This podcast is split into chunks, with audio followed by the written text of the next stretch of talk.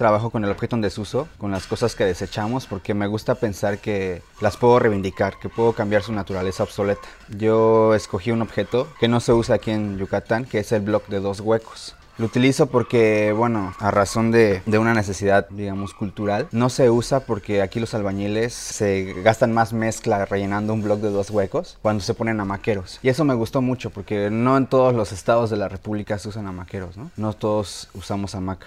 Y puedo encontrar como estas diferencias en, que, bueno, podrían ser muy leves, pero que sí culturalmente pueden abarcar un gran rango, ¿no?